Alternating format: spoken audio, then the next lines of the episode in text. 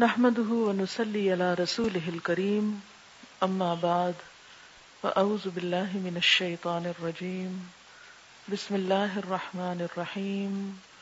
رب اشرح لي صدري ويسر لي أمري، واحلل عقدة من لساني يفقه قولي. ولله الأسماء الحسنى، فادعوه بها. اور اللہ ہی کے لیے ہیں اچھے اچھے نام۔ سو ان ناموں کے ذریعے یا ان ناموں کے ساتھ اس کو پکارو۔ اس آیت میں دو لفظ استعمال ہوئے ہیں۔ الاسما الحسنا اسما اسم کی جمع ہے اور حسنا اس کی صفت جو مونس ہے۔ یہ لفظ اردو میں بھی اسی طرح استعمال ہوتا ہے۔ یعنی اس کے ترجمے کی بجائے اس کی اوریجنل عربی میں ہی اسماء حسنہ یا اسماء الحسنہ کہتے ہیں۔ اردو میں جب ہم بولتے ہیں اسماء الحسنہ، تو یہ بولنا نحوی اعتبار سے، گرامر کے اعتبار سے غلط ہے۔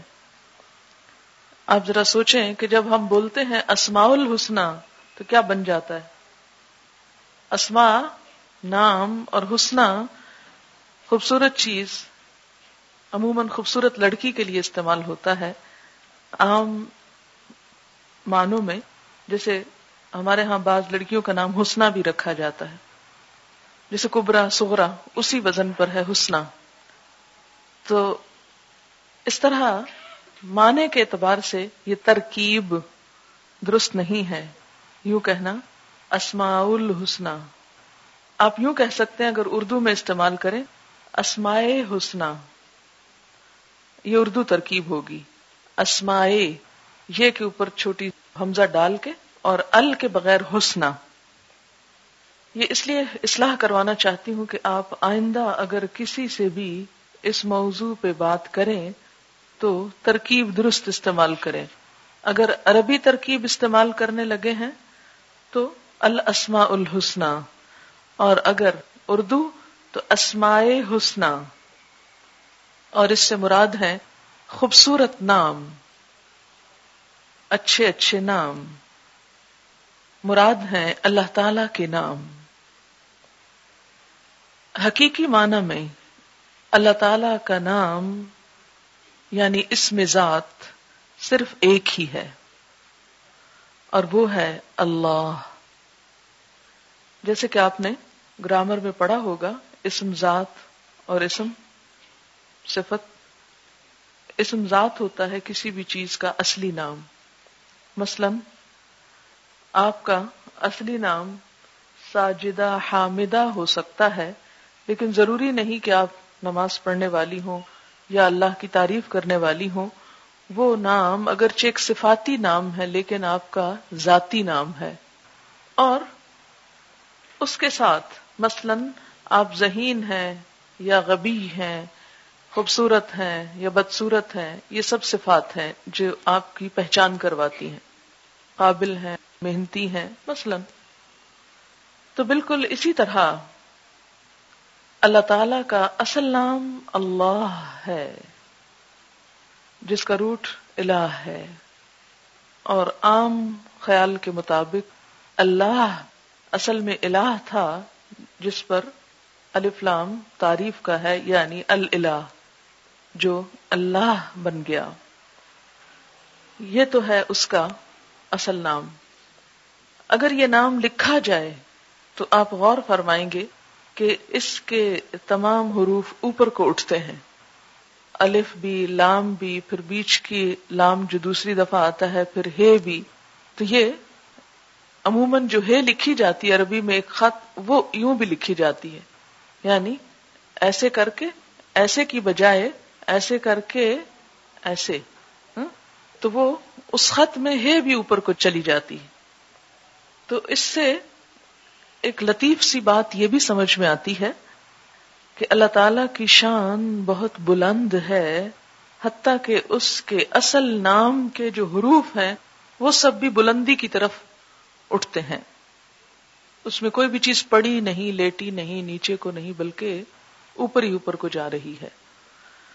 بولنے میں بھی آپ دیکھیں کہ اللہ کا لفظ حمزہ سے شروع ہوتا ہے اور ہا پہ اینڈ ہوتا ہے، جو مخارج میں سے سب سے آخری مخرج ہے اقسا حلق۔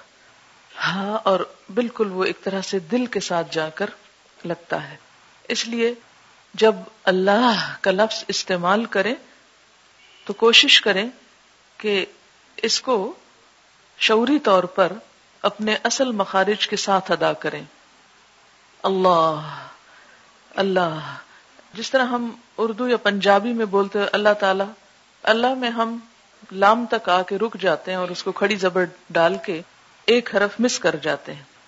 تو اگرچہ مراد یا مفہوم تو یہی ہے، اللہ ہی ہے، لیکن اس کی وہ تاثیر یا اثر دل پر، زندگی پر نہیں ہوتا۔ تو آپ کوشش کریں شعوری طور پر مصنوعی کوشش بھی نہ کریں تسنو بھی نہ کریں، کیونکہ اس سے بھی تاثیر ختم ہو جاتی۔ تسنو کیا ہے؟ کہ آپ بلا وجہ گلا پھاڑ رہے ہیں اور ایک مشقت میں مبتلا نظر آتے ہیں۔ نہیں، بہت احترام کے ساتھ اللہ۔ اور پھر اللہ تعالی، اس کی ہستی اس کے اس نام کا عموماً مفہوم الہ کا جو روٹ بتایا جاتا ہے، الف لام، ہے اور الہ کا مطلب ہوتا ہے حیران کرنا، حیرت زدہ کرنا۔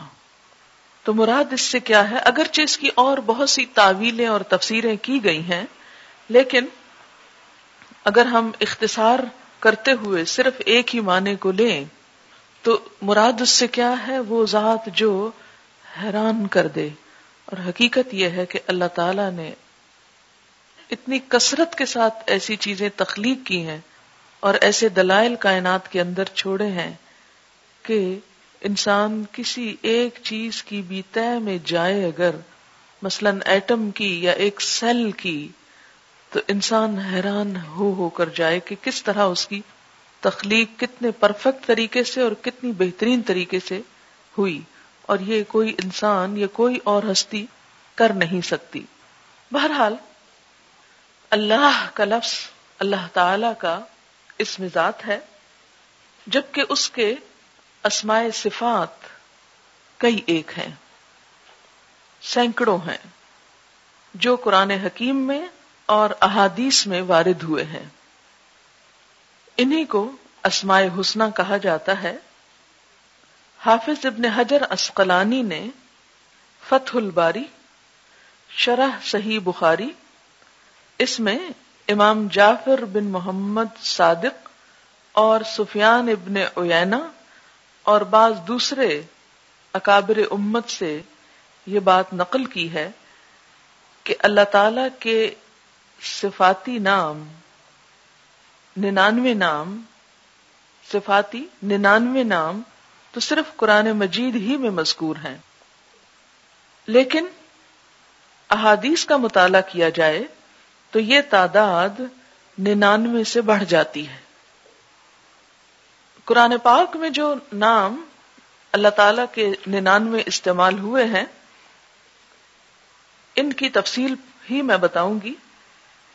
جبکہ احادیث میں وارد ہونے والے اسمائے حسنا کی تعداد بھی زیادہ ہے اور ان کا احاطہ بھی فی الوقت میرے لیے مشکل تھا کہ ان سب کی بھی ایک لسٹ بنائی جائے، لیکن انشاءاللہ آئندہ اس نہج پہ کوشش کرتے ہوئے ان اسما کو بھی جمع کیا جا سکتا ہے۔ بہرحال، بعض علماء نے اس پر کوشش کی اور دو سو تک اسماء حسنہ دریافت کیے۔ لیکن اس کی فی الحال مجھے کوئی ایسی لسٹ نہیں مل سکی، صرف یہ روایت ملی ہے کہ دو سو تک یہ نام بنتے ہیں۔ اور یہ ساری اللہ تعالی کی صفات کا احاطہ کرتے ہیں اور اس کی کمال قدرت اور اس کی رحمت اور شفقت اور عنایت اور اس کے اندر جو بہترین صفات ہیں، ان کا اظہار ہے یہ نام۔ ان ناموں کی فضیلت ایک تو خود ابھی عیسائیت میں جو قرآن پاک کی میں نے آپ کو بتائی اس سے پتہ چلتی ہے کہ ولی اللہ الحسن فد بہا یہ فضیلت ہے اور اس کے استعمال کا طریقہ بھی اللہ نے بتا دیا کہ نمبر ایک فضیلت کیا ہے کہ اللہ کے نام بہت اچھے ہیں۔ ولی اللہ الحسن تو کسی بھی اچھی چیز کو اپنانا، اسے اپنی زندگی کا حصہ بنانا انسان کے لیے فائدہ ہی فائدہ ہے۔ دوسری طرف، ان ناموں کو ہم کریں کیا؟ تو سب سے بہترین جو ان کا استعمال ہے، یہ ان کے ساتھ تعلق ہے، وہ قرآن ہی نے بتایا کہ فد بہا ان ناموں کے ذریعے اللہ ہی کو پکاریں، اللہ کی رحمت کو جوش میں لائیں۔ حدیث سے بھی ہمیں پتا چلتا ہے کہ ان ناموں کا یاد کرنا اور ان کو پڑھنا برکت کا سبب ہے، جنت میں داخلے کا سبب ہے۔ بخاری اور مسلم کی حدیث ہے۔ ان ابی قال قال رسول اللہ صلی اللہ علیہ وسلم، ان للہ تسعۃ وتسعین اسما مئتا الا واحدا من احصاها دخل الجنہ۔ حضرت ابو حریرہ رضی اللہ تعالی عنہ سے روایت ہے کہ رسول اللہ صلی اللہ علیہ وسلم نے ارشاد فرمایا کہ اللہ تعالی کے ننانوے نام ہیں۔ یعنی ایک کم سو نام، تاکید کے لیے ننانوے کے بعد ایک کم سو یعنی ہنڈریڈ مائنس ون۔ جس نے ان کو محفوظ کیا، من احسا احسا ہوتا ہے کسی چیز کی حفاظت کرنا، اسے گن لینا، اسے شمار کرنا، اسے زبانی یاد کر لینا۔ یعنی ان کو یاد کیا، ان کی نگہداشت کی، حفاظت کی، دخل الجنہ۔ وہ جنت میں داخل ہوگا۔ تو گویا ان ناموں کو یاد کرنا، انہیں پڑھتے رہنا، ان کا مذاکرہ کرنا، ان کو اپنی زندگی میں محسوس کرنا، ان کے عکس کو اپنے اندر جذب کرنا، یہ ایک پسندیدہ عمل ہے۔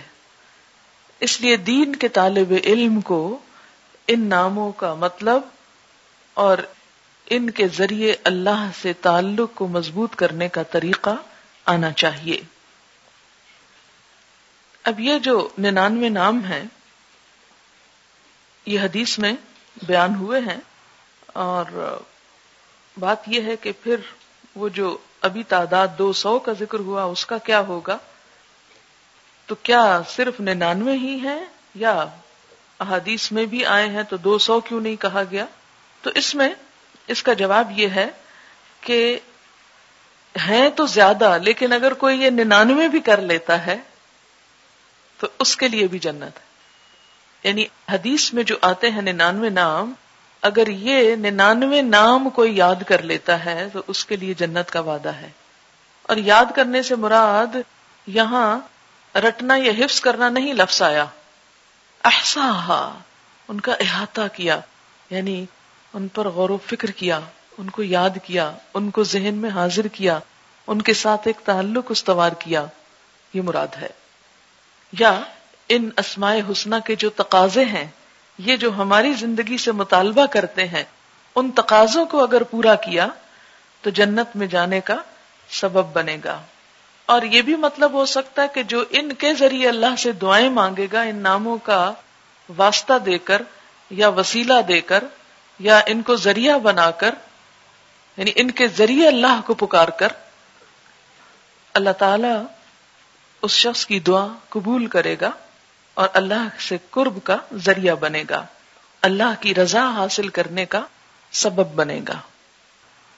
اچھا جناب، اب یہ نام آپ کے سامنے ہے اب ان میں سے ایک ایک نام کو ہم دیکھتے ہیں۔ پہلی بات یہ کہ اپنی نیت کو خالص کر لیں۔ کہ جو کچھ میں پڑھنے جا رہی ہوں صرف اللہ کی رضا کے لیے۔ دوسری بات یہ کہ یہ صرف ایک ابتدائی تعارف ہے۔ یہ احسا یا احاطہ نہیں ہے۔ صرف سوچنے کے لیے یا اللہ کی صفت کو محسوس کرنے کے لیے ایک کلو ہے یا کنجی ہے۔ یا ایک رستہ دکھایا جا رہا ہے، اس کو سامنے رکھتے ہوئے مزید زندگی بھر آپ غور و فکر کرتے رہیں گے۔ تو ہم شروع کرتے ہیں۔ بسم اللہ الرحمن الرحیم۔ هو اللہ الذی لا الہ الا ہو۔ اللہ وہ ذات ہے کہ نہیں کوئی الہ مگر وہی۔ اللہ اور الہ لفظ کی پہلے وضاحت گزر چکی۔ اب ہے الرحمن، نہایت مہربان، فعلان کے وزن پر، رحمان مبالغے کا سیگا بے حد مہربان، بہت ہی زیادہ رحم فرمانے والا۔ یہ اللہ تعالی کا، یہ نام اللہ تعالی کی خاص صفت رحمت کو واضح کرتا ہے، اس کے حد درجہ لطف و کرم کو ظاہر کرتا ہے۔ اتنا کہ اس سے بڑھ کر کسی رحمت کا تصور ہی نہیں کیا جا سکتا۔ یعنی فعلان وہ مبالغے کا سیگا کہ جس کے اوپر کوئی اور ہے نہیں۔ تو جب اللہ تعالی رحمان ہے تو اس سے بڑھ کر کوئی اور مہربان ہے ہی نہیں۔ اور اس کی وضاحت جیسا کہ ایک اور روایت میں بھی ہوتی ہے کہ اللہ تعالیٰ ستر ماؤں سے بڑھ کر پیار کرنے والا ہے۔ یعنی ماں کی محبت اور رحمت سے مثال دے کر بات کو سمجھایا گیا کہ اگر اس کو آپ یوں سمجھیں کہ اگر کسی بندے کی، کسی بچے کی نگہداشت کے لیے ستر مائیں متعین ہو جائیں، کسی بھی شخص کی کیئر اور حفاظت اور اس کا خیال رکھنے کے لیے اگر ستر لوگ ہوں اور وہ بھی عام لوگ نہیں ماں جیسی محبت رکھنے والے، تو اس شخص کی اہمیت اور اس کی بھلائی اور بہتری اور خیر خواہی کا پھر کیا ٹھکانا کیا عالم؟ کیا وہ کبھی اس کو کوئی نقصان پہنچ سکتا ہے، یا وہ بھٹک سکتا ہے، یا وہ کسی بھی محرومی کا شکار ہو سکتا ہے، کسی بھی اذیت کا، ہرگز نہیں۔ لیکن بات یہ ہے کہ اللہ تعالی نے اپنی اس رحمت کے ننانوے حصے آخرت کے لیے رکھے ہیں۔ ایک حصہ دنیا میں ہے، جس کی وجہ سے سب انسان ایک دوسرے پر رحم کر رہے ہیں اور ایک دوسرے کے ساتھ اچھا سلوک کرتے ہیں تاکہ جانور بھی اگر اپنے بچے کے ساتھ رحمت کرتا ہے تو وہ اسی رحمت کا ہی ایک حصہ ہے۔ پھر آپ دیکھیں کہ الرحمن بہت ہی مہربان ہر نام کے ساتھ جہاں ہمیں اللہ تعالی کی رحمت، اللہ تعالی کی اس خاص صفت کو محسوس کرنا ہے، اللہ کی ذات کے اندر کمال درجے کے ساتھ وہاں ہمیں اپنے آپ کو بھی دیکھنا ہے، اپنے گریبان میں بھی نظر ڈالنی ہے، اپنے آپ کو بھی پرکھنا ہے۔ کہ یہ تو اللہ کی صفت ہے، میرا رب ایسا ہے۔ لیکن اس کے ساتھ مجھے جو تعلق کا دعوی ہے، تو جب رب مہربان ہے، تو مجھے کیا ہونا چاہیے؟ جواب میں مجھے کیا کرنا چاہیے؟ جو مجھ سے ستر ماؤں سے بڑھ کر مہربان ہے، کیا جواب میں میرا فرض نہیں بنتا کہ میں بھی اس کے ساتھ ہر مخلوق سے، حتیٰ کہ ماں، جس کا حق اللہ کے بعد سب سے زیادہ ہے، تو ہر مخلوق سے ستر درجے اور ماں کے حق سے بھی ستر درجے آگے بڑھ کر اس کی اطاعت کروں، اس کو راضی کرنے کی کوشش کروں، اسے خوش کروں۔ مجھے بھی جواب میں اسی کی ذات کو سب سے زیادہ اہمیت دینی ہے۔ ستر دفعہ بھی اگر کوئی مجھے برائی کی طرف بلائے، میرے سامنے ستر تعویلیں بھی ہوں، ستر ترغیبات بھی ہوں، تو بھی مجھے اپنے رب ہی کی طرف جھکنا ہے۔ بعض اوقات لوگ اپنے احسان جتاتے ہیں نا، کہ ہم نے تمہارے ساتھ ایسا اور ایسا کیا، دیکھو تم کیا کر رہے ہو۔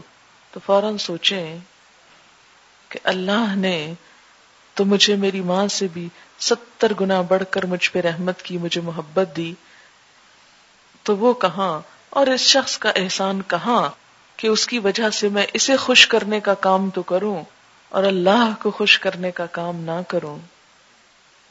کسی بھی گناہ کو دل چاہے، کسی بھی برائی کی طرف رجحان ہو اور ستر فائدے بھی اس کے نظر آئے تو بھی اللہ کا حکم مان لیا جائے، اگرچہ بظاہر اس کا ایک فائدہ بھی نظر نہ آئے۔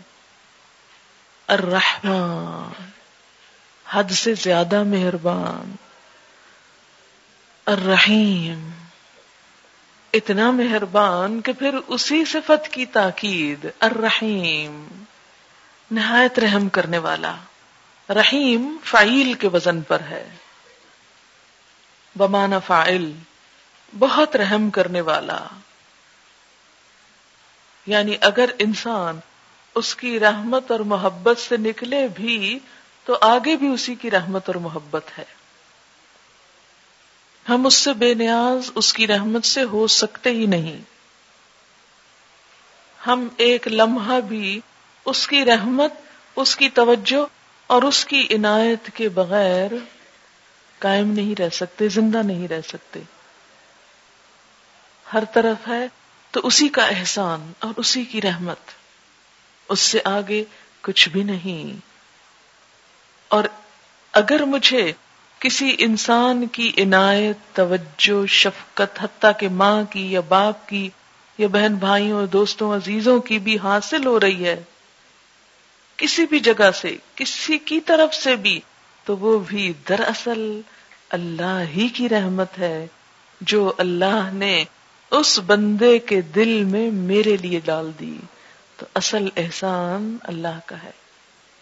اگر اللہ ماں کے دل میں محبت نہ ڈالے، تو کوئی دنیا کی طاقت، کوئی بڑے سے بڑا انعام وہ محبت خرید کے نہیں دے سکتا۔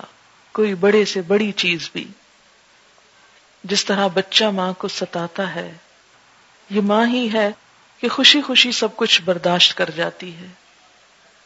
اگر اللہ نے اس کے اندر یہ حوصلہ نہ ڈالا ہو یا کسی بھی انسان کے اندر آپ کے ساتھ مہربانی کرنے یعنی دوسرے لفظوں میں کوئی مہربانی کسی بھی انسان کی جو کسی بھی موقع پر آپ وصول کرتے ہیں، کسی بھی شکل میں کوئی مہربانی، کوئی کرم نوازی جو کوئی انسان آپ کے ساتھ کر سکتا ہے، وہ دراصل اس کے دل میں ہمارے رب ہی کی ڈالی ہوئی مہربانی ہے۔ نبی صلی اللہ علیہ وسلم صحابہ کرام کے ساتھ حد درجہ شفیق و مہربان اور بہت ہی محبت کرنے والے تھے۔ بالمؤمنین رعوف الرحیم تھے۔ لیکن اللہ تعالی نے کیا بتایا کہ فبما رحمت من اللہ لنت لهم۔ فبما رحمت من اللہ لنت لهم اللہ کی رحمت کی وجہ سے ہی تم ان کے ساتھ نرم دل ہو۔ یہ تم بھی جو ان پر مہربانی کر رہے ہو صحابہ کرام کے ساتھ شفقت اور محبت کی، یہ اصل میں اللہ ہی کی رحمت۔ فبما رحمت من اللہ لنت لهم ولو كنت فظا غليظ القلب لن فضوا من حولك اور دوسری جگہ کیا فرمایا؟ لو انفقت ما في الارض جميعا ما الفت بين قلوبهم اگر زمین میں جو کچھ ہے، سارے کا سارا بھی تم ان پہ خرچ کر ڈالتے، تو تم ان کے دلوں میں اپنے لیے یا باہم ایک دوسرے کے لیے محبت پیدا نہ کر سکتے تھے۔ یعنی نبی صلی اللہ علیہ وسلم کے ساتھ صحابہ کرام کی محبت بھی پھر بے مثال ہے۔ ہرکل کے دربار میں ابو سفیان نے کیا کہا تھا کہ جو اس کے ساتھ ہی اس سے محبت کرتے ہیں، ایسی محبت کہیں نہیں دیکھی گئی۔ یعنی نبی صلی اللہ علیہ وسلم کی محبت صحابہ کے لیے یہ بھی اللہ کی رحمت، فبما رحمت من اللہ۔ پھر صحابہ کرام کی محبت نبی صلی اللہ علیہ وسلم کے لیے، تو لو انفقت ما فی الارض جميعا ما الفت بین قلوب. اور پھر صحابہ کرام کی محبت آپس کے لیے رحما بینہم رحما بینہم. یہ بھی دراصل اس کا سورس اور اس کا سر چشمہ بھی اللہ کی محبت، اللہ کی رحمت. وہ بھی اسی کے نام پر آئی۔ یہ وہی لوگ تو تھے جو آپس میں لڑتے، جھگڑتے، ایک دوسرے کی جان کے دشمن، ایک دوسرے کے خون کے پیاسے۔ آج یہ کیا نظر آتے ہیں؟ ہو ہلکا یارا میں تو بریشم کی طرح نرم۔ حد درجہ شفیق اور مہربان۔ رحما بینہم۔ اب ہمیں کیا کرنا ہے؟ وہی جو صحابہ کرام کو کرنا ہے۔ جو صحابہ کرام نے کیا۔ ایک طرف اللہ سے محبت، اللہ کی محبت، اور دوسری طرف باہم ایک دوسرے سے رحیم اور شفیق۔ جیسے نبی صلی اللہ علیہ وسلم نے فرمایا کہ قیامت کے دن سب سے زیادہ میری مجلس کے قریب، سب سے زیادہ میرے قریب یعنی میری مجلس میں سب سے میرے قریب قیامت کے دن کون ہوں گے؟ المعتعون اکنافن کندھے جھکا کے رکھنے والے، منکسر المزاج آجزی کرنے والے بندے۔ الذین یألفون ویؤلفون، جو محبت کرتے ہیں اور محبت کیے جاتے ہیں۔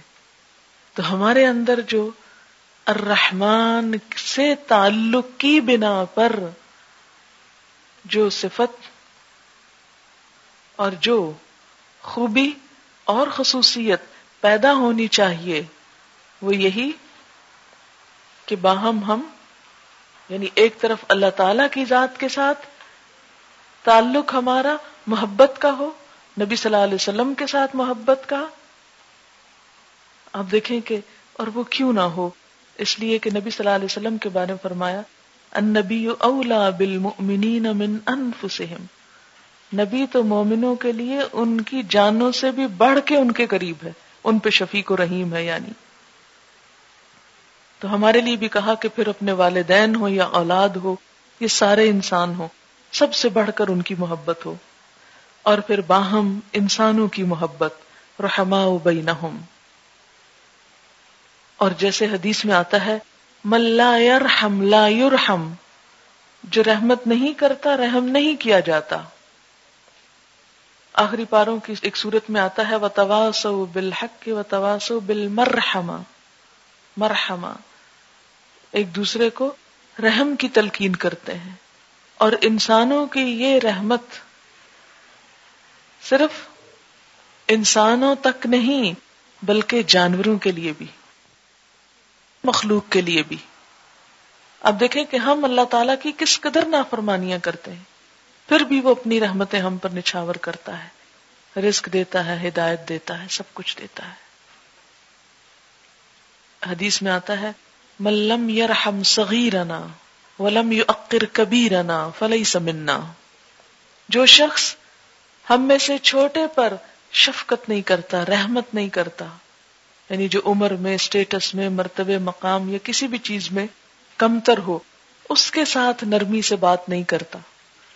کیونکہ عموماً ٹرینڈ کیا ہوتا ہے کہ جو اپنے سے نیچے ہوں، ان کے ساتھ صرف ایک آرڈر کا، ایک روب کا، ایک ایسا انداز ہو کہ جس میں صرف رونت ہی ہو۔ جبکہ اسلام کی تعلیم کیا ہے؟ خود نبی صلی اللہ علیہ وسلم کا اسوہ حسنہ کیا ہے؟ بچوں کے ساتھ جو معاملہ تھا، انتہائی رحمت و شفقت کا تھا۔ اور اسی طرح بچوں کو کیا سکھایا؟ کہ بڑوں کی توقیر، عزت۔ ملم یرحم صغیرنا ولم یعقر کبیرنا فلیس منا۔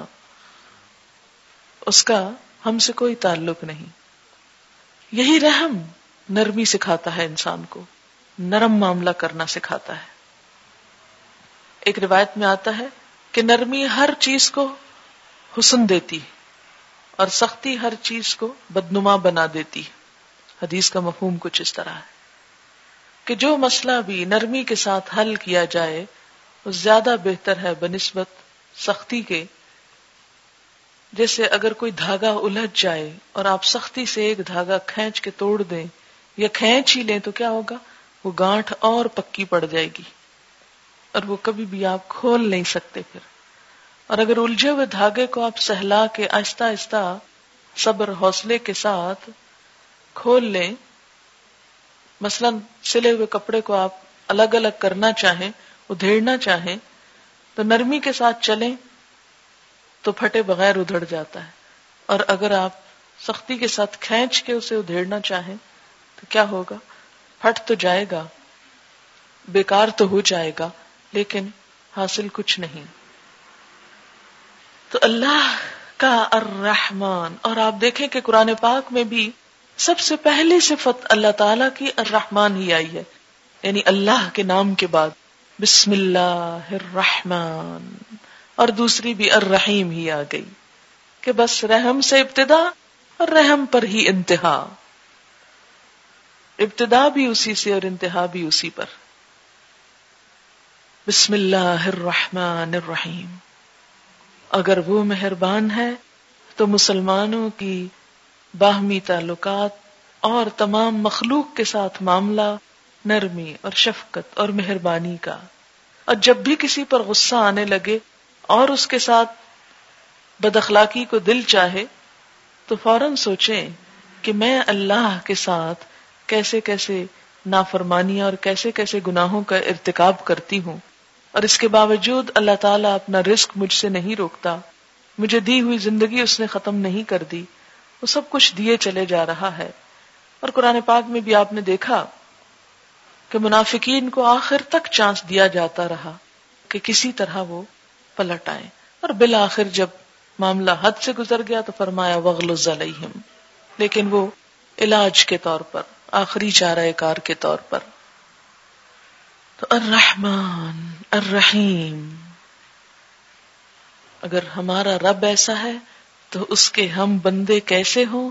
الرحمن، الرحیم کے بندے، رحم اور شفقت کرنے والے، سنگ دل، بد مزاج، تند خو نہیں۔ کچھ مزاجوں کے اندر طبی فطری سختی ہوتی ہے، اور شاید وہ سختی صحابہ کرام کے دور جاہلیت سے بڑھ کر نہ ہو۔ صحابہ کرام کی دور جاہلیت کی جنگیں اور باہم ایک دوسرے سے لڑنا، جھگڑنا اور ایک دوسرے کے ساتھ سختی، اس کا آپ تصور بھی نہیں کر سکتے۔ لیکن جب اسلام جیسی نعمت آئی، تو نتیجہ کیا نکلا؟ کہ باہم قبائل کو شیرو شکر کر دکھایا۔ یعنی آپس میں اس طرح ایک دوسرے سے محبت کرنے والے کہ گویا ایک خاندان ہو ایک فیملی ہو انصار اور مہاجرین کی باہم محبت اور ایک دوسرے کے ساتھ تعاون کی مثالیں تو آپ دیکھ ہی چکے ہیں۔ کونو عباد اللہ اخوانا۔ اللہ کے بندو باہم بھائی بھائی بن جاؤ۔ جس طرح ایک بھائی دوسرے بھائی کے لیے رحیم و شفیق ہوتا ہے، اسی طرح مسلمان مسلمان کے لیے مہربان ہوتا ہے۔ وہ اس سے بے نیاز نہیں رہ سکتا۔ اس کے دکھ درد پر وہ تڑپ اٹھتا ہے۔ ایک جسم کی طرح کہ اگر ایک عزو کسی بخار یا درد میں مبتلا ہو تو سارا جسم بخار اور درد کے ساتھ اس کا ساتھ دے گا۔ یہ ہو نہیں سکتا کہ انسان پھر خود غرض رہ سکے یا بخیل ہو سکے یا دوسروں سے بے نیاز ہو۔ کیونکہ اللہ کی صفات پڑھ کر ہمیں اپنے اندر بھی کچھ صفات پیدا کرنی ہے۔ ٹھیک؟ اور وہ صفات ہم آہنگ ہوں گی اللہ کی صفات کے۔ صحیح تعلق دو طرفہ اسی وقت مضبوط ہوتا ہے کہ جب آمنے سامنے کا معاملہ ہو۔ اگر اللہ الرحمن اور الرحیم ہے اور آپ اس سے دوستی کرنا چاہتے ہیں، اس سے تعلق کرنا چاہتے ہیں اور آپ سنگ دل اور غلیز القلب ہو تو کیسے تعلق ہو سکتا ہے اللہ کے ساتھ؟ ہو ہی نہیں سکتا۔ تو اللہ تعالی کے ساتھ بہترین تعلق استوار کرنے کے لیے ضروری ہے کہ اللہ کی صفات پر غور و فکر کرتے ہوئے ان صفات کے مطابق اپنے طرز عمل کو بدلا جائے۔ اگر طرز عمل نہیں بدلے گا تو اس کے ساتھ تعلق درست نہ ہو سکے گا۔ آپ اس کے محبوب بندے نہ بن سکیں گے۔ دنیا میں بھی آپ دیکھیں کہ جب آپ کسی انسان سے دوستی کرتے ہیں، تو اسی بنا پہ دوستی ہو سکتی ہے جب آپ کو اس میں اپنے والی خصوصیات نظر آئیں۔ کہ نہیں؟ اگر ٹوٹلی اپوزٹ قسم کی خصوصیات ہوں اور کوئی بھی چیز کامن نہ ہو، تو تعلق نہیں رہ سکتا۔ اس کا یہ مطلب ہرگز نہیں کہ ایک شخص دوسرے کی فوٹو کاپی ہوگا یا ہم شکل ہوگا۔ یا بالکل ہی ہم عمر ہوگا کہ ایک ہی دن کی پیدائش ہو ڈیٹ آف برتھ ہو؟ یا ایک ہی اسٹیٹس ہوگا؟ یا ایک ہی بیک گراؤنڈ ہوگا؟ یہ ضروری نہیں ہے۔ تو اللہ سے تعلق میں بھی یہ چیزیں نہیں کامن نوز باللہ کے ہستی میں کوئی برابری ہو یا کوئی کسی بھی اور چیز میں برابری۔ لیکن جب تک ان صفات کا عکس ہم میں نہ آئے، ہم اللہ کی نگاہوں میں جچ نہیں سکتے۔ جیسے آپ کسی انسان کی نگاہ میں جچ نہیں سکتے جب تک آپ اس کے معیار پہ پورے نہیں اترتے۔ آپ کے اندر وہ چیز اسے نہیں نظر آتی جو اس کا ایک خاص معیار ہے۔ اب دیکھیں نا کہ عموماً دوستی کب ہوتی ہے جب کچھ چیزیں کامن ہو اسی لیے کہا جاتا نا کہ انسان اپنے دوست سے پہچانا جاتا ہے کہ وہ خود کیا چیز ہے، کیونکہ دوستی انسان اسی سے کر سکتا ہے کہ جس سے دوستی کی جا رہی اس کے اور اس کے درمیان کوئی کامن کیریکٹرسٹکس یا خوبیاں یا عادات یا کوئی بھی چیز ایک جیسی ہو۔ اگر ہم اللہ تعالی سے بھی تعلق قائم کرنا چاہتے ہیں، تو یہ نہیں ہو سکتا کہ اللہ کی پسند تو کچھ اور ہو اور ہماری پسند اس کے بالکل برعکس ہو۔ پھر ہم اللہ سے تعلق کے قابل نہیں ہو سکتے۔ یعنی کوئی سنگ دل انسان، بے رحم انسان، مخلوق پہ سختی کرنے والا انسان اللہ کا دوست نہیں ہو سکتا۔ اللہ کا دوست وہی ہو سکتا ہے جس کے دل میں بندوں کے لیے رحم اور شفقت ہو۔ حضرت انس سے روایت ہے کہ حضور صلی اللہ علیہ وسلم نے فرمایا، کیا میں تمہیں ایسے لوگ نہ بتاؤں جو نہ نبی ہوں گے نہ شہید؟ لیکن اللہ کے ہاں ان کا مقام اتنا اونچا ہوگا کہ نبی اور شہید بھی ان کو دیکھ کر خوش ہوں گے۔ وہ نور کے خاص ممبروں پر بیٹھے ہوں گے اور پہچانے جائیں گے۔ صحابہ نے پوچھا، یا رسول اللہ صلی اللہ علیہ وسلم، وہ کون لوگ ہوں گے؟ آپ نے فرمایا کہ وہ لوگ جو اللہ کے بندوں کو اللہ کا محبوب بناتے ہیں۔ اور اللہ تعالی کو اس کے بندوں کا محبوب بناتے ہیں۔ یعنی بندوں کو اللہ سے جوڑتے ہیں۔ اور بندوں کے اندر ایسی صفات پیدا کرتے ہیں کہ اللہ ان بندوں سے محبت کرے۔ زمین پر بھلائی پھیلاتے ہیں۔ حضرت انس فرماتے ہیں کہ میں نے پوچھا کہ یہ بات تو سمجھ میں آتی ہے کہ اللہ تعالی کو اس کے بندوں کا محبوب بنائے لیکن یہ سمجھ میں نہیں آ رہا کہ اللہ کے بندوں کو اللہ کا محبوب کس طرح بنائیں گے؟ اللہ کے بندوں کو اللہ کا محبوب کہ اللہ بندوں سے پیار کرے۔ آپ نے فرمایا کہ وہ اللہ کے بندوں میں دین کی طلب پیدا کرتے ہیں، ان کو برے کاموں سے روک دیتے ہیں۔ اور وہ کام جو اللہ کو پسند ہے اس کا حکم ان کو دیتے ہیں۔ اور جب بندے اللہ کے پسندیدہ کام کرنے لگتے ہیں، تو وہ اس کے محبوب بن جاتے ہیں۔ یعنی جب وہ بندوں کے دل میں اللہ کی محبت پیدا کر دے اور بندے اللہ کی محبت میں کام کرنے لگے تو اللہ کے محبوب ہو جائیں گے۔ یہ بحقی کی روایت ہے۔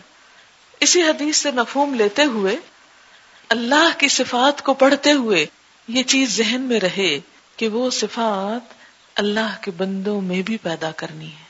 اپنے اندر تو کرنی ہی ہے، پھر اللہ کے بندوں کے اندر، تاکہ اللہ کے بندوں کو اللہ کا محبوب بنایا جا سکے ایک اچھے تعلق کی وجہ سے۔ اور پھر اللہ کو اس بندے پر کتنا پیار آتا ہوگا جو خود بھی اللہ سے محبت کرے۔ اللہ اور اللہ کے بندوں کے دل میں بھی اللہ کی محبت پیدا کرے۔ ایک شخص ہے جو صرف خود اللہ سے محبت رکھتا ہے۔ بہت اچھی بات ہے۔ لیکن اس کی خوش قسمتی کا کیا ٹھکانا کہ جو دوسروں کے دل میں اللہ کی محبت کی لو لگائے، ایک روشنی جگائے۔ تو جو بندہ اور بندوں کے دل میں اللہ کی محبت پیدا کرے، پھر وہ اللہ کا کس قدر محبوب ہوگا؟ بہرحال، اب آپ نے کیا کرنا ہے؟ ان صفات کا عکس اپنے اندر بھی اور اللہ کے بندوں کے اندر تاکہ مخلوق خالق سے جڑ جائے۔ صحیح تعلق کی بنا پر۔ الرحمن الرحیم، الملک۔ حقیقی بادشاہ۔ ال کی وجہ سے خاص بادشاہ۔ حقیقی بادشاہ۔ اس لیے کہ پوری دنیا کی تخلیق اس نے کی۔ نظام وہ چلا رہا ہے۔ تو بادشاہ بننے کا بھی مستحق وہی ہے۔ اور کوئی مانے یا نہ مانے، اصل بادشاہ ہے ہی وہ۔ کیونکہ باقی ساری بادشاہتیں تو ختم ہو جانے والی ہیں۔ آج تک دنیا میں کتنی ہی بادشاہتیں آئیں اور گئیں، اگر ہسٹری پڑھیں تو کتنی ڈائنسٹیز گزری لیکن اللہ تعالی کی بادشاہت ہمیشہ سے ہے اور ہمیشہ رہے گی، دنیا میں بھی اور آخرت میں بھی۔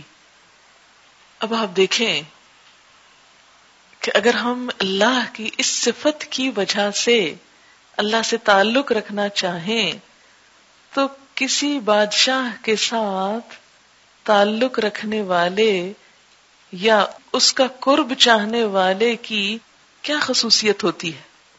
یہ مثال کے طور پر تشبیح کے طور پر نہیں، مثال کے طور پر بات سمجھنے کے لیے۔ آپ دنیا کے کسی بادشاہ کا تصور لائیں۔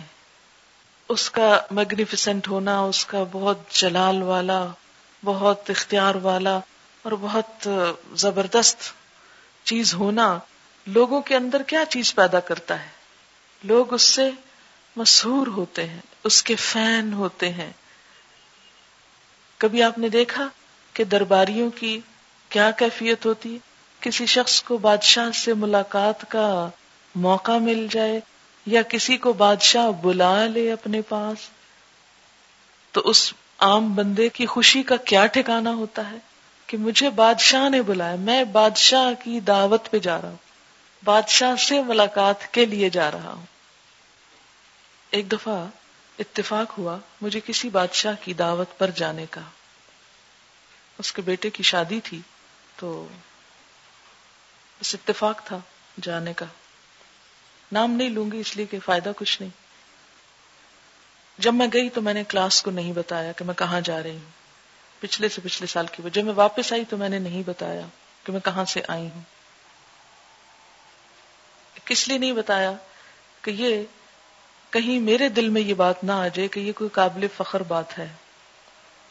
کسی بادشاہ کا مہمان بننا۔ یہ محض ایک اتفاق ہے کہ جس میں میری کوئی کوشش نہیں تھی، کہ کہیں ترجمے کی ضرورت تھی۔ کسی بادشاہ کی بیوی پاکستان آئی اور کسی سے اس کی ملاقات تھی تو ترجمے کی ضرورت تھی تو مجھے ایز این انٹرپریٹر بلایا گیا۔ میں چلی گئی۔ جب میں نے ترجمہ کیا تو جو بادشاہ کی اہلیہ تھی وہ جس صوفے پہ بیٹھی ہوئی تھی، میں ایک اور صوفے پہ تھی، جس کا ترجمہ کر رہی، وہ ایک اور جگہ پر تھی۔ تو تھوڑی دیر میں وہ مجھے کہتی ہیں، ادھر آؤ، میرے پاس آؤ۔ اور اس سیٹ سے اٹھا کر بالکل ساتھ بٹھا لیا۔ اور مجھ سے پوچھتی کہ اچھا تم مجھے یہ بتاؤ تم کیا کرتی ہو؟ معلوم نہیں اسے کیا فیلنگ ہوئی۔ میں نے کہا میں پڑھاتی ہوں۔ اس وقت میں یونیورسٹی جا رہی تھی ابھی کہ یونیورسٹی پڑھاتی ہوں۔ پھر پوچھتی اچھا اور کیا کرتی ہو؟ میں نے کہا قرآن پڑھاتی ہوں۔ تو کہتی کہ اچھا کیا پڑھاتی ہوں؟ خیر تفصیلات اس نے پوچھی۔ اب جس کا ترجمہ میں کر رہی ہوں، وہ شخص ایک طرف بیٹھا اور یہ براہ راست مجھ سے بات چیت شروع ہو گئی۔ پھر کہنے لگی کہ میں نے تھوڑی تفصیل بتائی کس طرح رمضان میں ہوتا ہے پروگرام، ایسا اور ایسا ہوتا ہے۔ کہنے لگی کہ اچھا تم میری طرف سے تمہیں دعوت ہے کہ رمضان میں ہمارے ہاں آ کر تم ہمارے لوگوں کو کچھ سکھاؤ۔ میں نے معذرت کی، میں نے کہا کہ میں سمجھتی ہوں کہ ہمارے لوگوں کو بہت ضرورت ہے اور یہاں میرا رمضان بہت ہی اچھا گزرتا ہے۔ اگر آپ کہیں تو رمضان کے علاوہ میں کسی وقت آ سکتی ہوں، لیکن رمضان میں نہیں۔ کیونکہ رمضان کا مہینہ ایک ایسا مہینہ ہوتا ہے کہ جب ہر ایک کا رجحان اللہ کی طرف ہوتا ہے اور اگر اس مہینے کو ضائع کر دیا جائے تو گویا آپ سمجھے کہ سارے سال کا کام ایک طرف اور وہ ایک مہینہ ایک طرف۔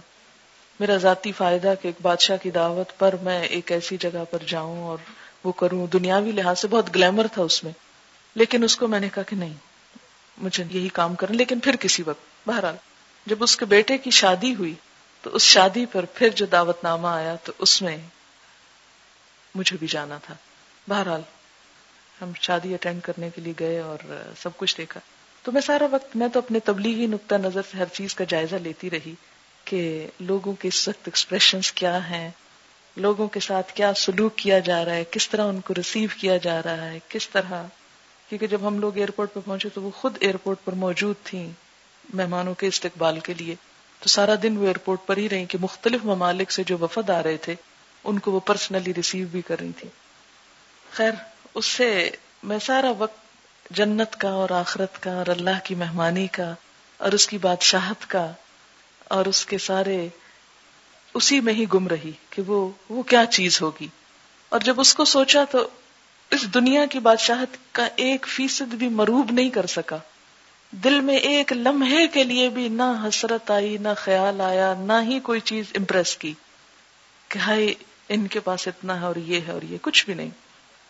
کیونکہ جب بندے کی نظر کہیں اور ہو، تو پھر باقی چیزیں، یہ نہیں کہ حقیر سمجھنا، نہیں، جو جس کا احترام ہے، جو جس کا مقام ہے، وہ اپنی جگہ ہے۔ لیکن اس سے مجھے الملک کے ساتھ ایک تعلق اور تعلق والوں کو سمجھنے کا موقع ملا۔ کس قدر خوشامد کرتے ہیں لوگ، کس قدر ادب آداب، کس قدر جھکنا، کس قدر آگے پیچھے ہونا اور پاؤں زمین پہ نہ ٹکنا کہ ہم بادشاہ کے ساتھ ساتھ ہیں۔ تو میں سوچتی ہوں کہ جو انسان اللہ کو الملک مانتا ہے، پھر اس کے دل میں اللہ کے ساتھ تعلق رکھنے کا کیسا شوق ہو سکتا ہے؟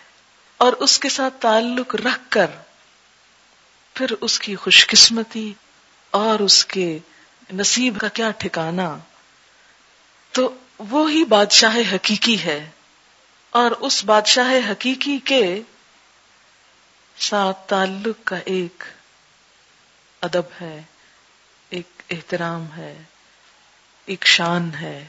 اسے ملحوظ رکھنا بھی ضروری ہے۔ اور پھر کہ جب انسان اللہ کو بادشاہ مان لیتا ہے، تو دنیا کے بادشاہ ان سے مروب نہیں ہوتا، متاثر نہیں ہوتا۔ ان سے مفاد یا فائدے اٹھانے کے لیے اپنے اللہ کے تعلق کو کمزور نہیں کرتا، بلکہ اللہ سے تعلق ہر حال میں اہم ترین چیز رہتا ہے۔ کوئی بھی دنیاوی بادشاہت جو ہوتی ہے یہ بادشاہ ہونا جو ہوتا ہے، وہ دنیاوی آرام اور راحت اور خوشیوں اور عزت اور دنیا کی جو چیزیں انسان سوچ سکتا ہے، ان سب چیزوں کا ایک نچوڑ ہوتا ہے نا۔ کہ دنیا میں انسان یعنی جیسے جنت کا ایک نظارہ ہے کہ جنت میں ہر خواہش پوری ہوگی۔ آپ کسی بادشاہ کے مہمان ہو آپ کی ہر خواہش پوری ہوگی۔ آپ جو چاہیں فرمائش کریں، جو چاہیں آرڈر کریں، جو چاہیں طلب کریں، جو چاہیں تمنا کریں۔ لیکن دنیا کے بادشاہوں کی ایک لمٹ ہوتی ہے نا، اس لیے وہ اپنی لمٹ کے اندر ہی وہ تمنا پوری کر دے لیکن اللہ کے خزانے تو بہت وسیع ہے جو سب دے کے بھی کچھ ختم نہیں ہوتا اس میں سے۔ تو جو شخص کسی دنیا کے بادشاہ سے تعلق رکھ کے اپنے آپ کو بڑا سیکیور محسوس کرتا ہے، بڑا پراؤڈ فیل کرتا ہے، اگر وہ اللہ کی بادشاہت کا، اللہ کی بادشاہت کا تصور کرے اور اس سے تعلق کا اور قیامت کے دن اللہ کا مہمان ہونے کا اور اس حفاظت کا تو انسان کے دل میں دنیا کی کسی بھی چیز کی خواہش باقی نہیں رہتی۔ ہر چیز فیڈ، فیک، معمولی اور پھیکی لگنے لگتی ہے۔ کوئی چیز پھر انسان کو اٹریکٹ نہیں کر سکتی۔ لیکن اگر وہ تصور دھندلا ہوگا، تو یہاں کی چیزیں آپ کو کھینچیں گی اور آپ اپنے مقصد سے غافل ہو جائیں گے۔ الملک۔ پھر عموماً آپ دیکھیں گے کہ دنیا کے بادشاہوں کی بادشاہت کے ساتھ طرح طرح کے افسانے اور کہانیاں اور کرپشن کے قصے ظلم و ستم کی داستانیں اور کئی ایک کہانیاں مشہور ہوں گی، لیکن القدوس، وہ بادشاہ ہوتے ہوئے نہایت پاکیزہ۔ دنیا کے آپ کسی بادشاہ کا نام نہیں لے سکتے کہ جس کی ذات کے ساتھ کوئی افسانہ یا کوئی اسکینڈل مشہور نہ ہو یا سنا نہ جا سکے، کیونکہ جب کسی انسان کے اندر بہت سا اقتدار آتا ہے، قوت آتی ہے، عروج آتا ہے، یا اس کے ساتھ دنیا کی ہر چیز پر اس کا ہاتھ ہوتا ہے، تو پھر اسے ظلم سے استعمال کرے، کسی بھی طریقے سے استعمال کرے، وہ اس کو اپنے لیے جائز سمجھتا ہے۔ اور اس طرح حدود پر قائم رہنا مشکل ہو جاتا ہے۔ لیکن اللہ جو بادشاہ ہے، وہ ساتھ القدوس بھی ہے، نہایت پاکیزہ۔ کہ جس میں دنیا کے بادشاہوں والی کوئی کجی، کوئی عیب، کوئی خرابی، کوئی چیز نہیں پائی جاتی۔ القدوس، نہایت پاکیزہ، ہر برائی سے پاک، ہر کمزوری سے پاک، ہر عیب سے پاک۔ القدوس، اس کے فرشتے، اس کی عبادت میں لگے ہوئے، وہ سب بھی نہایت پاکیزہ۔ اگر کوئی بندہ اس سے تعلق رکھنا چاہتا ہے، تو پھر اس کے لیے لازم ہے کہ وہ اپنے آپ کو برائیوں سے بچائے۔ کیونکہ وہ تو پاکیزہ ہے اور پاکیزہ لوگوں ہی کو پسند کرتا ہے۔ پھر انسان کسی بھی چیز کو پا کر، اب دیکھیں، مال کو پا کر مال کی محبت میں گرفتار ہونا ایک کمزوری ہے نا انسان کی۔ لیکن مال ہوتے ہوئے مال کی محبت دل سے نکال کے اللہ کی محبت کو دل میں جگہ دینا، یہی اللہ سے دوستی کا سبب بنتا ہے۔ انسانوں کی محبت ایک کمزوری ہے انسان کی، لیکن اس محبت کے ذریعے اگر انسان اللہ کی محبت کے قریب ہو، تو اسی سے اصل فائدہ ہے۔ اگر انسان بندوں کی محبت میں مبتلا ہو کر اللہ کو بھول بیٹھے اور اللہ کے حکم کی نافرمانی کرے یا اللہ کی راہ میں دوڑنے میں سستی کرے۔ نماز میں تو دل نہ لگے اور بات چیت لمبی لمبی لوگوں کے ساتھ گپ شپ۔ تو پھر کہیں تو کچھ کمی ہے۔ القدوس، نہایت پاکیزہ۔ السلام سرا سر سلامتی۔ السلام۔ کس طرح اس نے ہم کو امن میں رکھا ہوا ہے؟ صرف زمین کی ساخت پر غور فرمائیں۔ زمین کی ساخت۔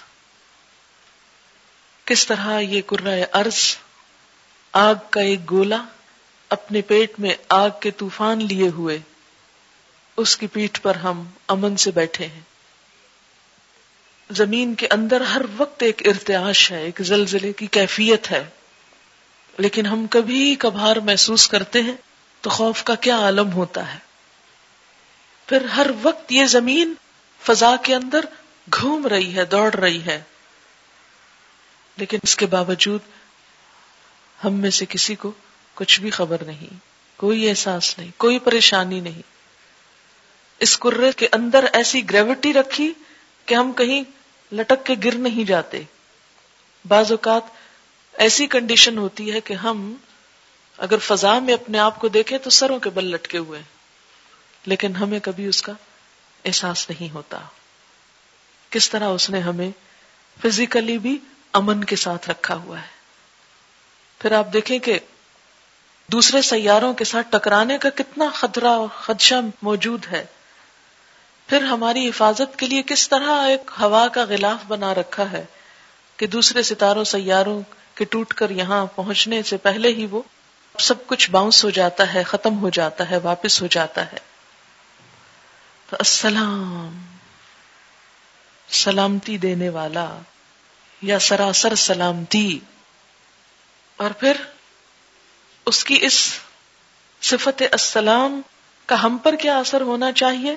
کہ ہم بھی مسلم بن کر رہے مسلم، ہمارا بھی شعار ہو۔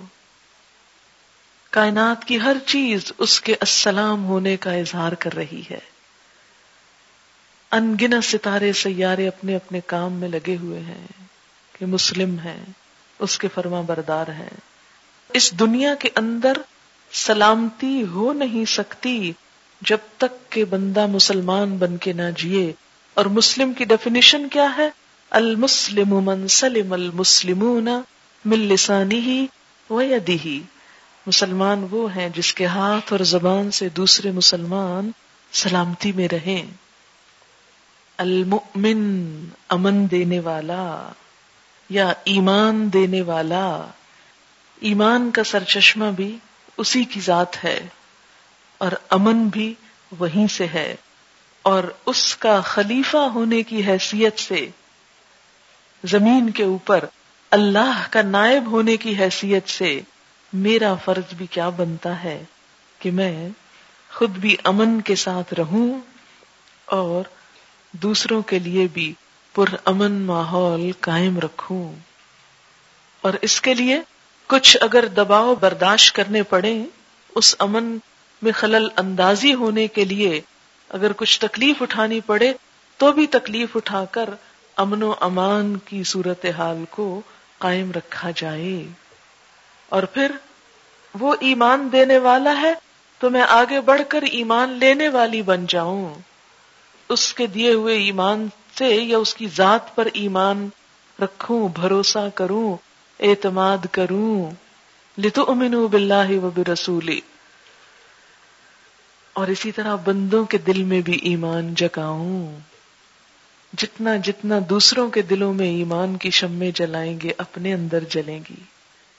خود زیادہ مضبوطی آئے گی۔ مؤمن کیا میں بھی امن کی پیام پر ہوں یا فساد جھگڑا اٹھانے والی؟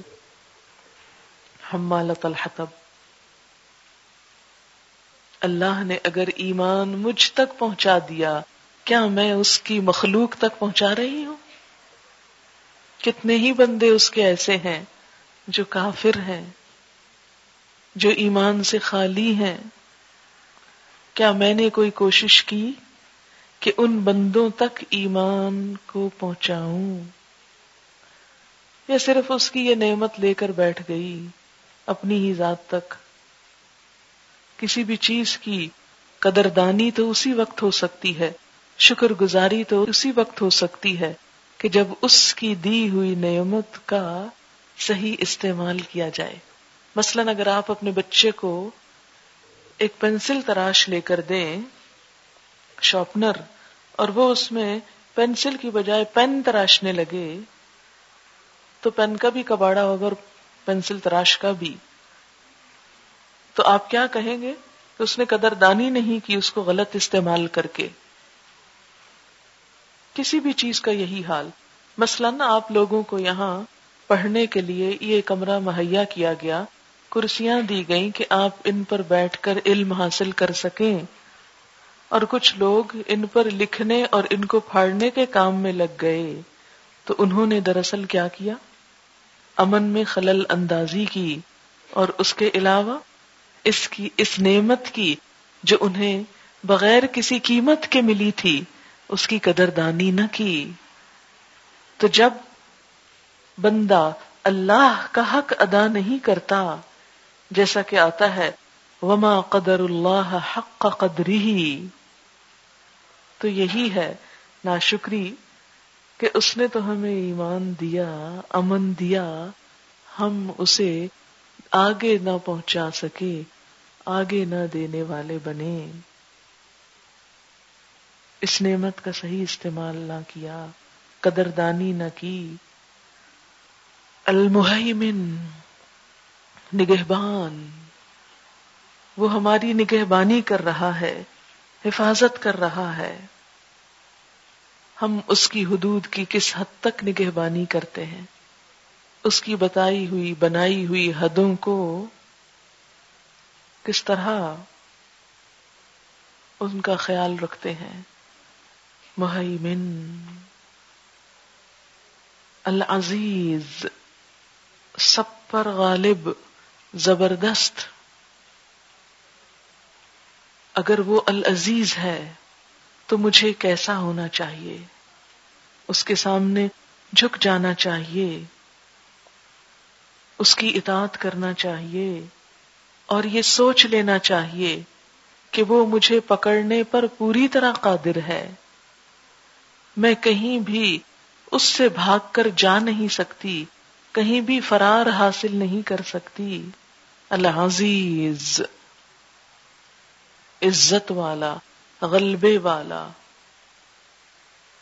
الجبار، سب سے زبردست، الجبار، سب سے زبردست۔ یہ اس لیے بتایا گیا کہ کہیں انسان اس کی صفت رحمت کو دیکھتے ہوئے منمانی نہ کرنے لگے، گناہوں میں شیر نہ ہو جائے۔ اور یہ نہ سوچے کہ میں جو چاہوں کر لوں۔ اللہ تعالیٰ تو رحمان و رحیم ہے۔ نہیں، وہ دوسری طرف الجبار بھی ہے۔ بہت زبردست بھی ہے۔ المتکبر، بڑائی اور بزرگی والا، بڑا ہی ہو کر رہنے والا۔ یہ تو بس اللہ ہی کی صفت ہے۔ کسی بھی بڑے کے سامنے چھوٹا کیا کرتا ہے؟ آجزی سے رہتا ہے۔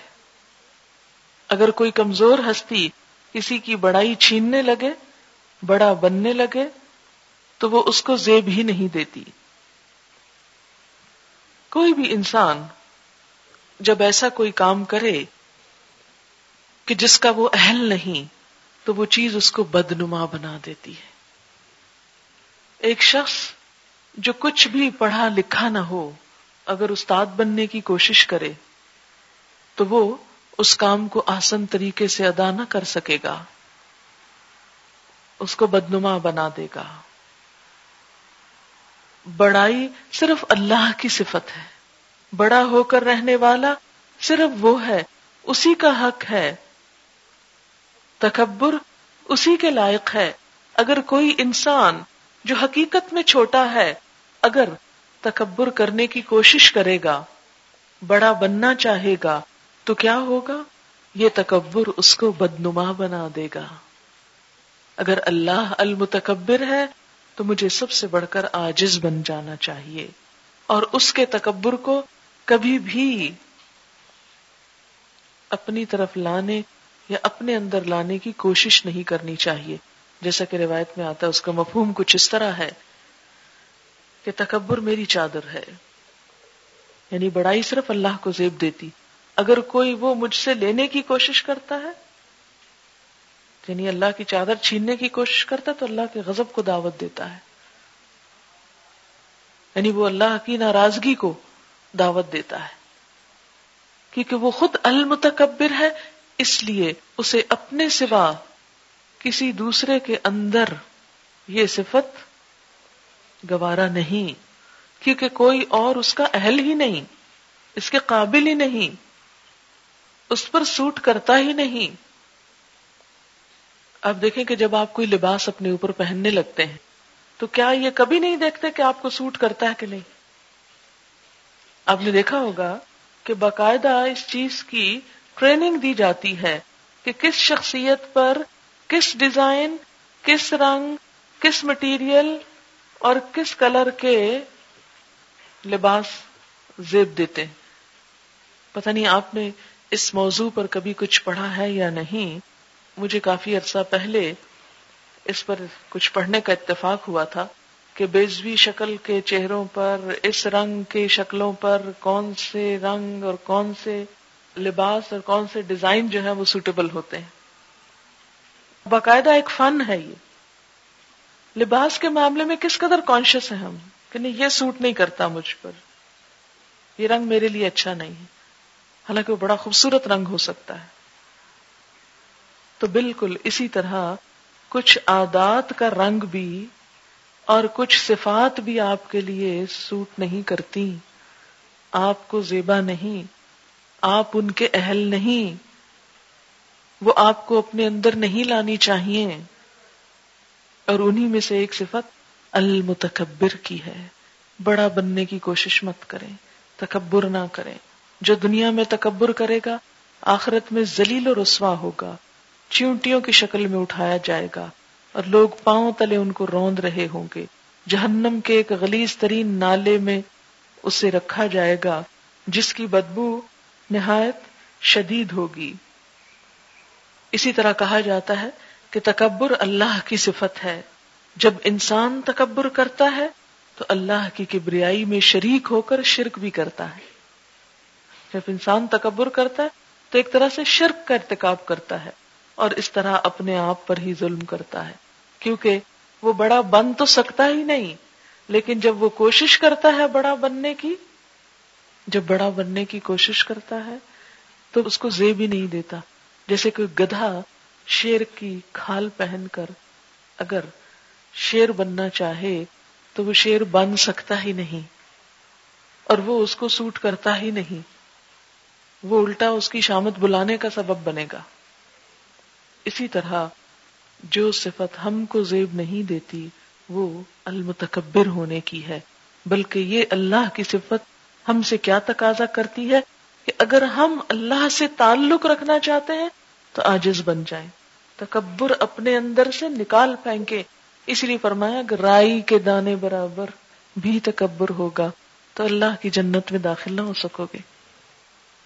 رائی کا دانا، اتنا چھوٹا سا تکبر بھی۔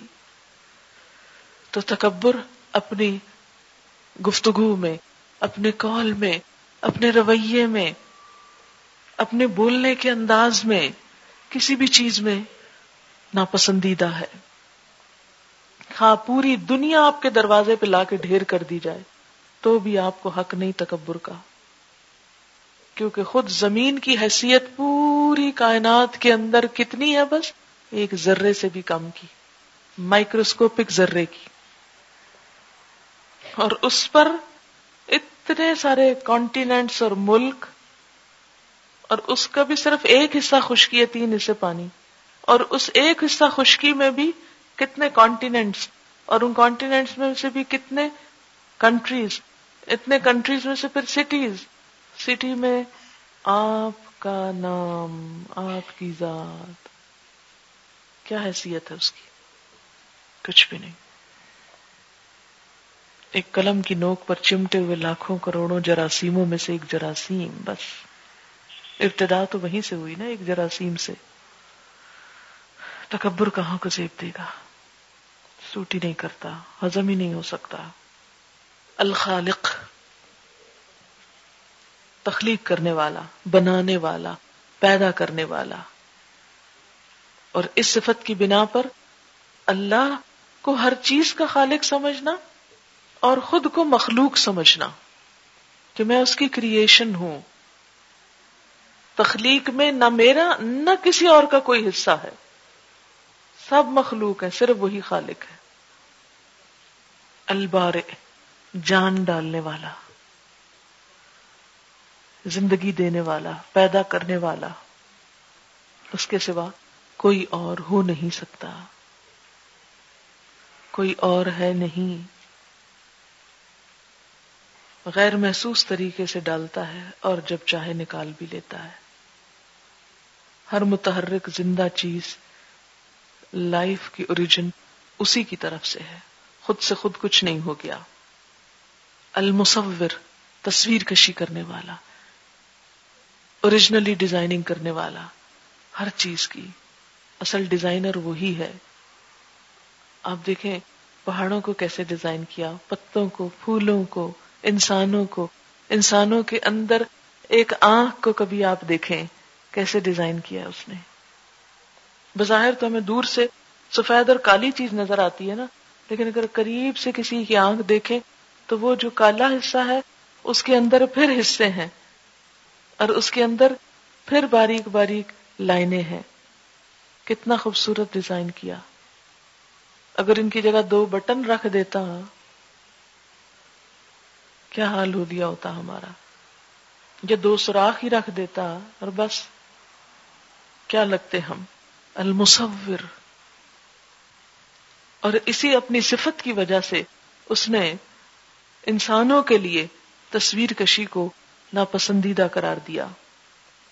خصوصاً جاندار چیزوں کی۔ یعنی کوئی بھی شخص البارے نہیں ہو سکتا تو المصور بننے کی بھی کوشش نہ کرے۔ لیکن اس کی بنائی ہوئی تصویروں پر، خصوصاً انسانوں پر غور و فکر کرتا رہے۔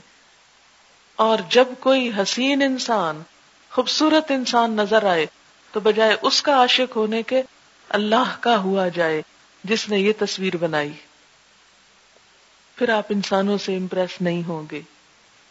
پھر انسانوں کے غلام نہیں ہوں گے، بس پھر اللہ کے ہوں گے۔ کہ سبحان اللہ، جس نے یہ صورت بنائی، وہ ہے کون؟ جس نے یہ شکل بنائی۔ اور جب انسان اللہ سے صحیح تعلق نہیں رکھتا، تو وہ اللہ کو بھول جاتا ہے اور اس تصویر کو پوجنے لگتا ہے۔ اور یہیں سے شرک کا دروازہ کھل جاتا ہے۔ المصور۔ آپ دیکھیں کہ اس نے دماغ کی بھی کیسی ہماری ساخت بنائی۔ کتنی زبردست۔ کتنی خوبصورت۔ کہ جس کی بنا پر ہم آگے ڈیزائننگ کرتے ہیں اور تصویریں بناتے ہیں یا مختلف چیزوں کو امیجن کر سکتے ہیں۔